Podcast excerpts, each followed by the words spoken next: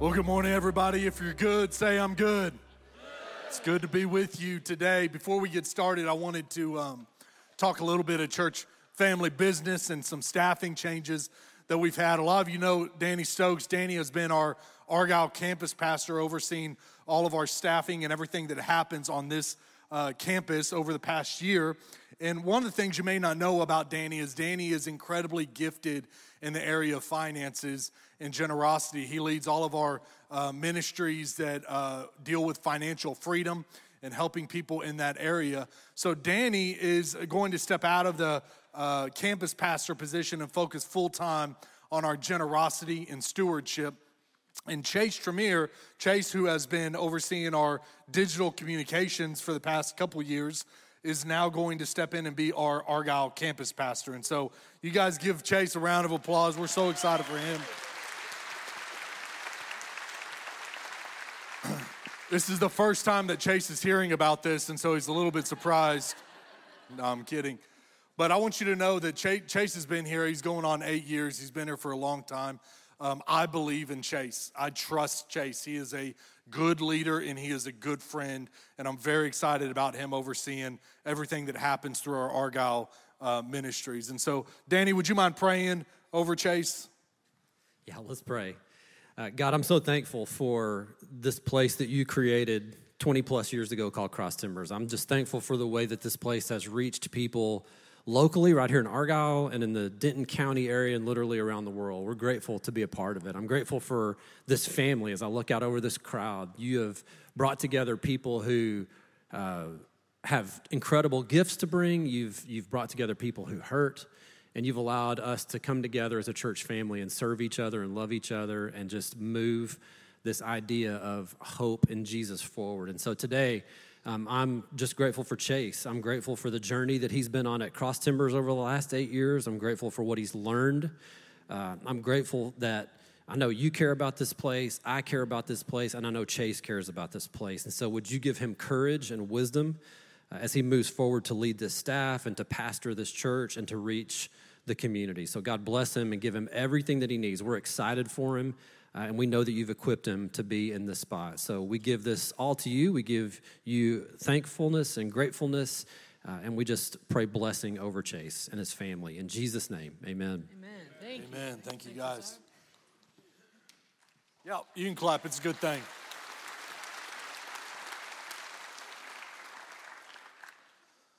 Well, um, over New Year's Eve, we had a little bit of a, a party at my house with some friends and family. You know, I don't know if it counts because everybody was gone by 7 p.m., but uh, that's my kind of New Year's Eve party.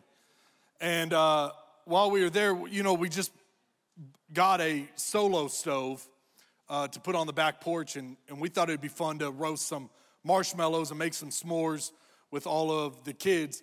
The only problem was we, we could not get the fire started uh, I had a lighter and I had some big chunks of wood, and so we needed some kindling. Uh, and so uh, we got some paper, and that didn't work. Uh, we got some small twigs, uh, and that didn't work. Uh, now, now listen, I had an engineer with me and an Eagle Scout, so it wasn't just my boneheadedness that couldn't figure out how to start a fire. We just could not get this fire started. And the kids were starting to get a little bit anxious. They wanted their s'mores. And so I decided that I was going to take matters into my own hands. And I went to the garage and I filled up a small water bottle full of gasoline. Now, wait a second. I need you to know that I have never claimed to be the most cautious person or the smartest person. And I certainly have never claimed to have a lot of outdoor knowledge, okay? Um, but I take this little bottle of gasoline and I go put it on the wood. Now, the first go around, all is gravy. We get a little flame going, we're rocking and rolling. But I got a little bit excited about the success that I had had. And so I thought I'd squirt just a little bit more gasoline on this fire. Does anybody know what happened next?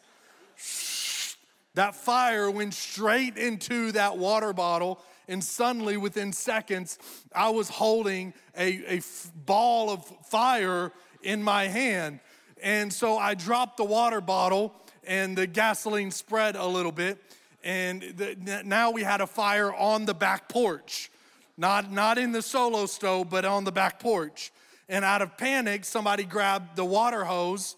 And I don't know if you know this, but you're not supposed to put water on a gasoline fire. And so that even made it worse. So we went from no fire to, to a lot of fire that was happening right there uh, on our concrete. And my father in law said, You know, I think that water bottle's about to explode. And uh, my wife said, I think we should call 911. And often at a safe distance, my four year old little girl was standing there and she said, I think this is the best day of my life.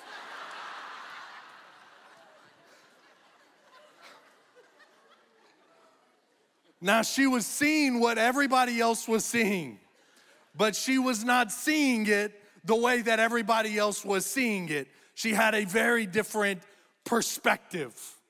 I want to tell you today that God has a very different perspective than you. He sees what you're seeing, but He's not seeing it the way that you're seeing it. Isaiah 55, 8 through 9 says that his thoughts and his ways are far beyond anything that we could possibly imagine. As the heavens are higher than the earth, his thoughts are higher than our thoughts, and his ways are higher than our ways. I know that some of you walked in today and you're staring at a flaming bottle of gasoline in your marriage, with your kids, with your finances, your addictions, in your future. But I want to encourage you today that God doesn't see it the way that you see it. Some of you are waiting for that to explode. You're ready to tap out and call 911, but we can have confidence in the Lord that He's gonna provide and take care of you and keep you safe because He has a different perspective. You can trust in Him because he sees everything through the lens of what he's done for you, what he's won for you, and the way that he's made for you, not the circumstance that's facing you.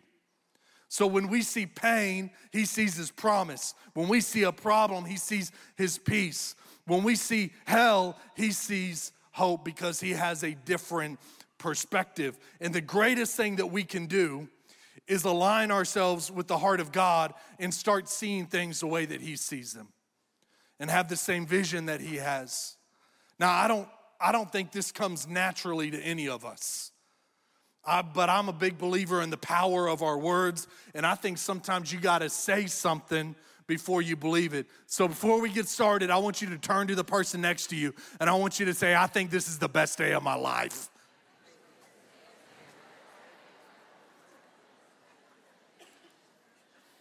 Thank you, Scout, for that life lesson. Romans uh, 15 13 says this I pray that God, the source of hope, will fill you completely with joy and peace because you trust in Him.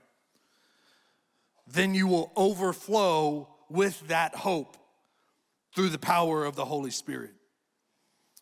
You know, one of the areas that it does us a lot of good to see things the way that God sees them is when it comes to the purpose of our life, the, the meaning of our life.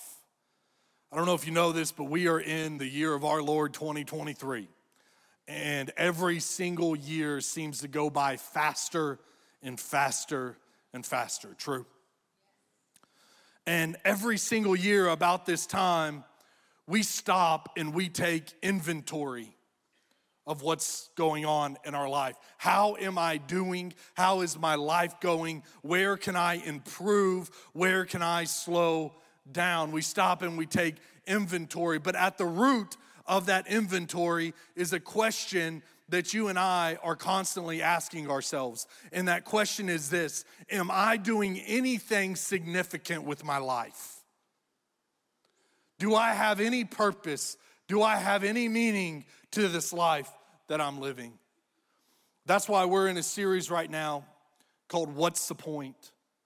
And today you're gonna walk away with a clear understanding of the purpose of your life, the meaning of your existence. Now, uh, in this uh, series and today, I also want to introduce to you uh, the church's new vision and mission statement.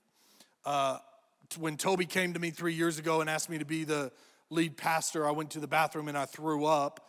And after I threw up, I started thinking that one of the reasons I was scared was because I knew that I was gonna have to stand here in front of you at some point and tell you where are we going?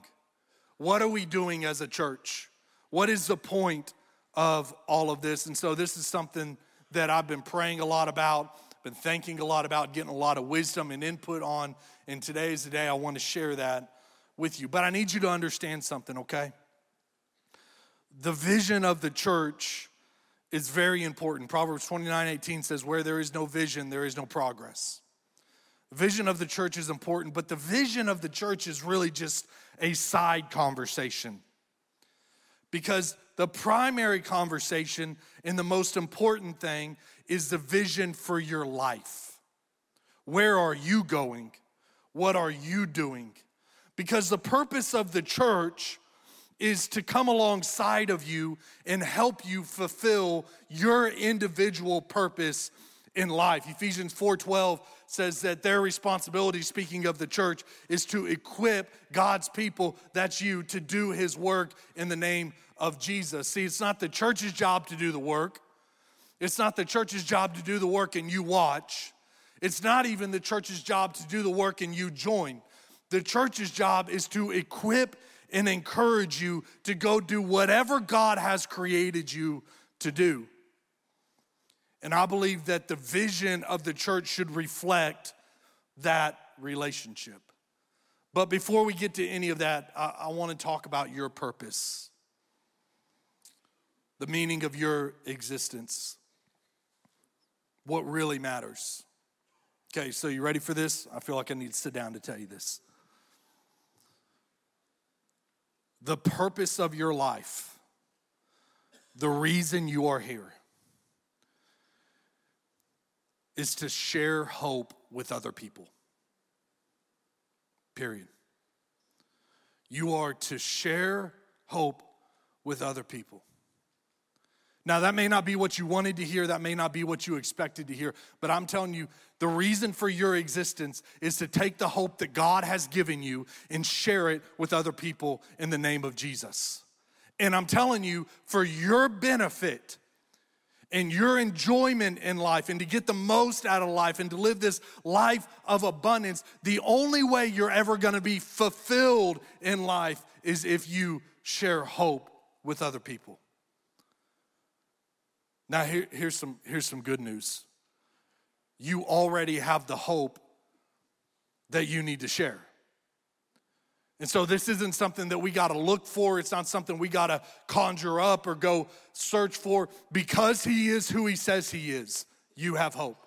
You have hope in your marriage, in your life, and in your future. You, you have hope. You have the hope of Jesus, no matter how bad you think you have it.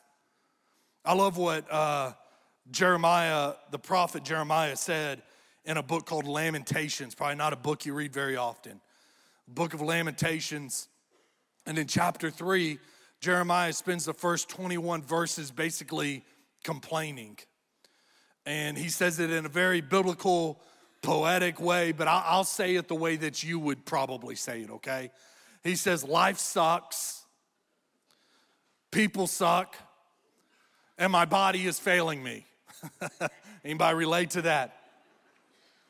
So he spends the first 21 verses saying this, and then in, in verse 21, he says this in, in Lamentation. He says, Yet I call to mind, therefore I have hope. Because of the Lord's great love, we are not consumed, for his compassions never fail. They are new every single morning. Great is your faithfulness. He's staring at a flaming bottle of gasoline on his back porch, and he's saying, Yet I have hope because God is who he says he is. You have hope and the purpose of your life is to receive that hope from God and overflow that hope so that others may see the goodness of God through your life, through your words, through your actions, through your love, encouragement, generosity, forgiveness. You were created to live a hope filled life, a hopeful life, a hope flowing life so that others can see God's work in you. And Matthew 5 16 says, In the same way, Let your light shine before others that they may see your good deeds and glorify your Father in heaven. Don't miss this. When you boil it down, your life is about other people.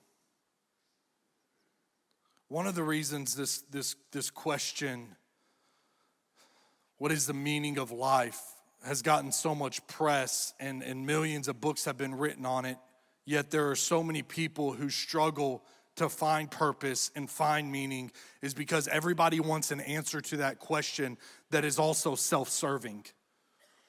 How can I find purpose and also focus on myself? But you're never gonna find purpose that way because you weren't created to focus on yourself. You were created to give hope to other people. Let me say it this way your purpose is not about you, it's about making sure that the person next to you has hope.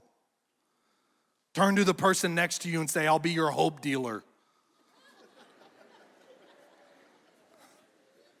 I'll be your hope dealer. Now, I know that's probably not what a lot of you wanted to hear. See, a lot of you, you wanted to know what job you should take, what house you should buy, who should you marry, should you, should you have more kids? Okay. Let's pretend like God wrote you a letter and answered all of those questions. Here's the job you should take, here's the person you should marry. Is that all you need? Is that it? There you go. There's the answer. You see, God is thinking so much bigger than that, and He wants you to start seeing things the way that He sees them. And you know, the way that God sees them is He cares less about what you are doing and more about how you are doing it. Colossians 2:17 says, "Whatever you do, everybody say whatever. Whatever you do, in word or in deed, do it in the name of Jesus Christ. Whatever you do, whatever you choose to do in life, it's less about what you're doing more about how you're doing it. Should you take that job? I don't know. Do you like the job? Should you marry that person? Do you like the person? Should you have more kids? Do you like the kids you have? I can't tell you how many times I've, I've had those conversations with people because I'm not sure it really matters. I think what matters is how you're doing things. And whatever you're doing, whatever you choose to do in life, do it uh, in the name of the Lord Jesus. Let me say it this way whatever you choose to do, do it in a way that gives hope to other people. Some of you might be thinking, well, I thought our purpose was to be like Jesus. This is what Jesus did. He met people where they were at and he gave them hope. First thing he did after getting baptized is he went to Galilee and said, There's hope. You don't have to wait any longer. The kingdom of God is here. The abundant life is here. There is hope. The Sermon on the Mount, he was giving people hope. Blessed are the broken, blessed are the grieving, blessed are the humbled, the starving, the sick, Blessed are those that are staring at a flaming bottle of gasoline. There is hope. There is hope in the name of Jesus. He met people where they were at. He met Zacchaeus in a tree. He met Nathaniel under a tree. He met a thief while he was hanging on a tree, and he gave him hope. He met a woman at a well. He met a woman that wasn't feeling well, a man that couldn't see well, and he gave them hope. You want to be like Jesus, meet people where they're at and give them hope. That's what you're supposed to do. That's the gospel.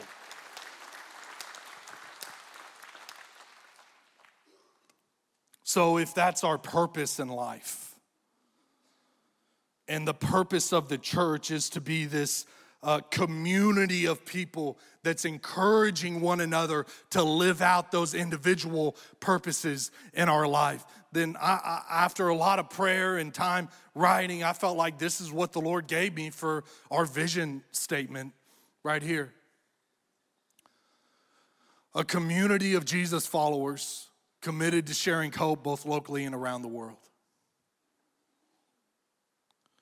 So, whenever you're writing a vision statement, what you want to think about is what's the end goal?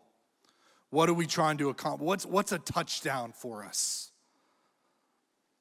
And so I believe this is it. This is a touchdown for us. If we can do this in our individual lives and be the church in our community and impact Argyle and Denton County in this way, like that's a touchdown. But then the question becomes well, how do we do that? And that how is your mission statement.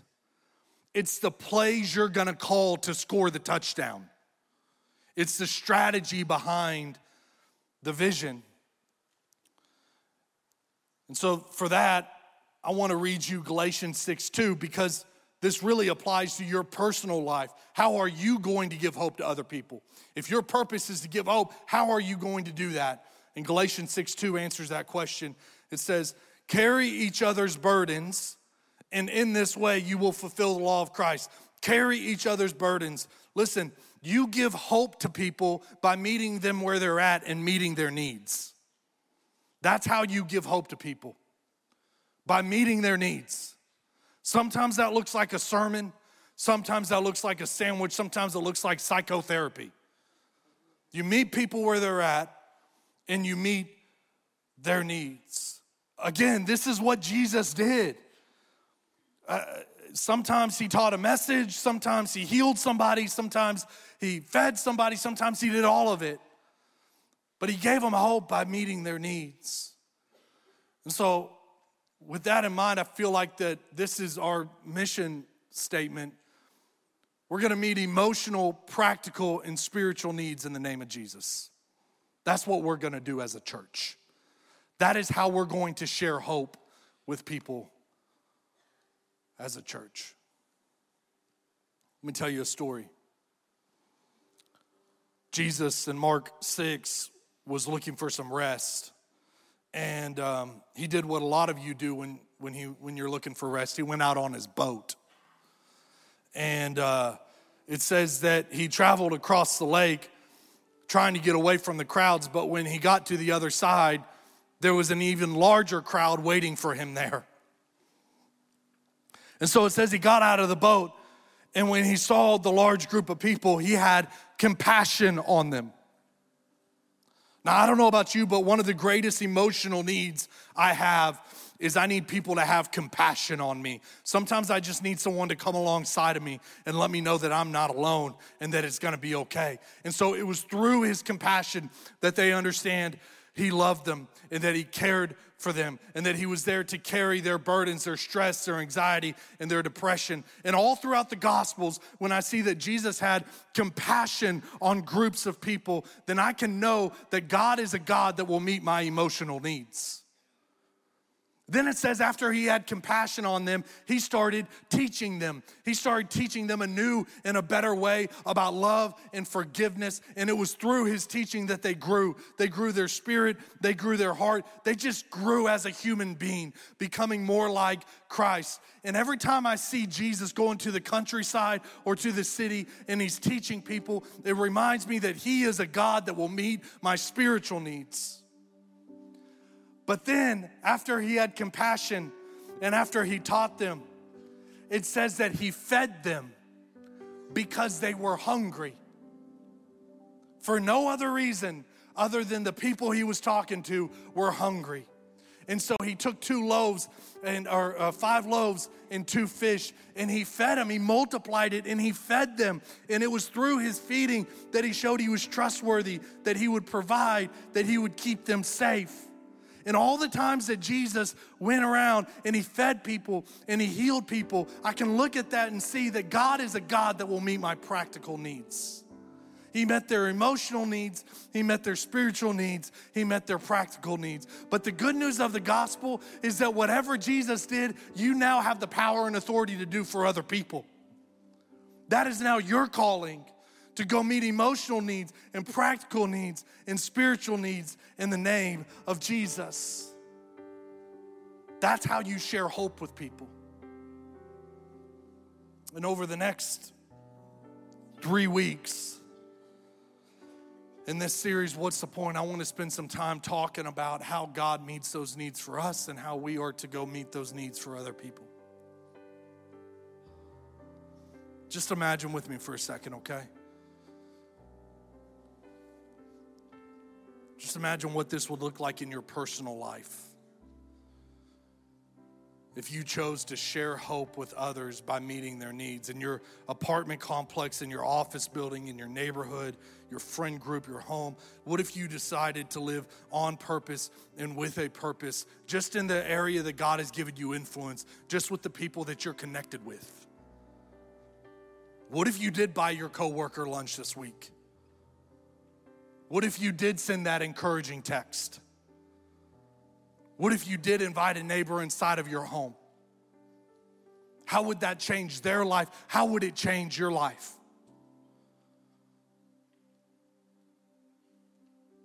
Now imagine all of us doing that day after day and week after week, consistently meeting the needs of our community just by leveraging the area that God has given you influence how would that change Argyle?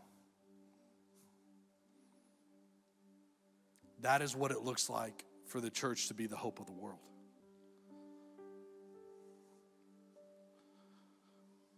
Let your light shine before others that they may see your good deeds and glorify your Father in heaven. Let's pray together. God, thank you so much that you are a God of hope that it's not something we have to go look for or conjure up, something we have to search for, but you have already given us hope simply because you are who you say you are. God, I just pray over this vision and mission. I pray that we truly would be a community of Jesus followers committed to sharing hope with others, both locally and around the world. God, help, help us open our eyes up. We can't help people that we don't see. We can't meet people that we don't see. So, God, I pray that you would open our eyes this week as we go about our lives in whatever we're doing so we could see the needs that need to be met, whether it's emotional, practical, spiritual, or all three. God, Lord, I just pray that we make a big difference here in Argyle. That we would just make a huge impact in Argyle because of you, and we do it in the name of Jesus. Amen. Amen.